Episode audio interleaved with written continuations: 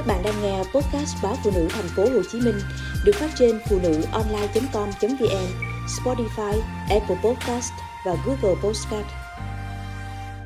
Sử dụng đường ăn kiêng có thể không tốt như chúng ta vẫn tưởng.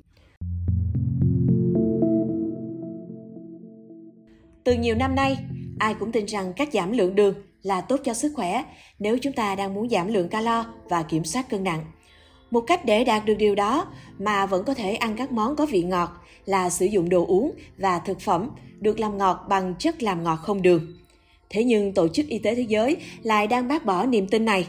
Tổ chức này vừa thông qua một hướng dẫn cộng đồng về chất làm ngọt không đường.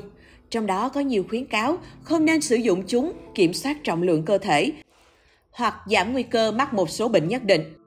Kết quả ra đời từ một nghiên cứu với các bằng chứng hiện có cho thấy việc sử dụng chất tạo ngọt không đường không mang lại bất kỳ lợi ích lâu dài nào cho việc giảm mỡ trong cơ thể. Đánh giá đó cũng cho thấy có thể có những nhược điểm tiềm ẩn khi sử dụng các chất làm ngọt này trong thời gian dài, bao gồm nguy cơ tăng mắc bệnh tiểu đường, loại 2 và bệnh tim. Điều này cũng đóng vai trò bổ sung trong nghiên cứu trước đây cho rằng chất làm ngọt có thể có hại cho vi khuẩn đường ruột của chúng ta. Các chất làm ngọt tự nhiên như mật ong, siro gạo hay đường dừa đều được cơ thể hấp thụ giống như đường tinh luyện. Vì vậy, bạn vẫn phải nên giữ cho lượng tiêu thụ đường ở mức thấp. Tổ chức Y tế Thế giới khuyến nghị giới hạn khoảng 6 muỗng cà phê đường mỗi ngày. Vì vậy, cách tốt nhất là chúng ta phải giảm độ ngọt trong toàn bộ chế độ ăn uống của mình.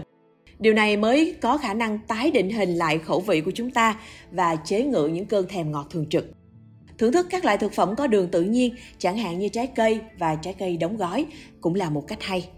Theo khuyến cáo của các bác sĩ, thực phẩm được tiếp thị là sugar free không có nghĩa là hoàn toàn không có calorie. Sử dụng quá nhiều thực phẩm loại này có thể vẫn tăng cân nếu các thành phần khác trong sản phẩm có chứa năng lượng.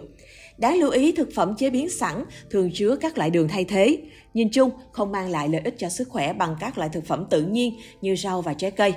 Tuy nhiên cũng có một số loại trái cây có chỉ số đường huyết khá cao như dưa hấu, nhãn, sầu riêng vân vân. Người bệnh đái tháo đường và béo phì nên hạn chế vì sử dụng nhiều cũng gây tăng cân, tăng đường huyết.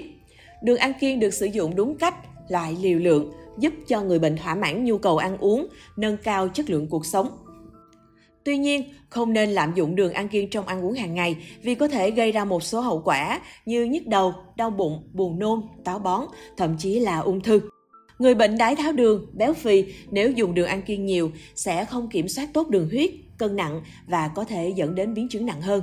Đường bắp hay đường củ cải tuy có độ ngọt kém nhưng dùng với số lượng nhiều để đạt được độ ngọt vừa ý cũng gây ra nguy hiểm vì làm tăng đường huyết và tạo ra nhiều năng lượng.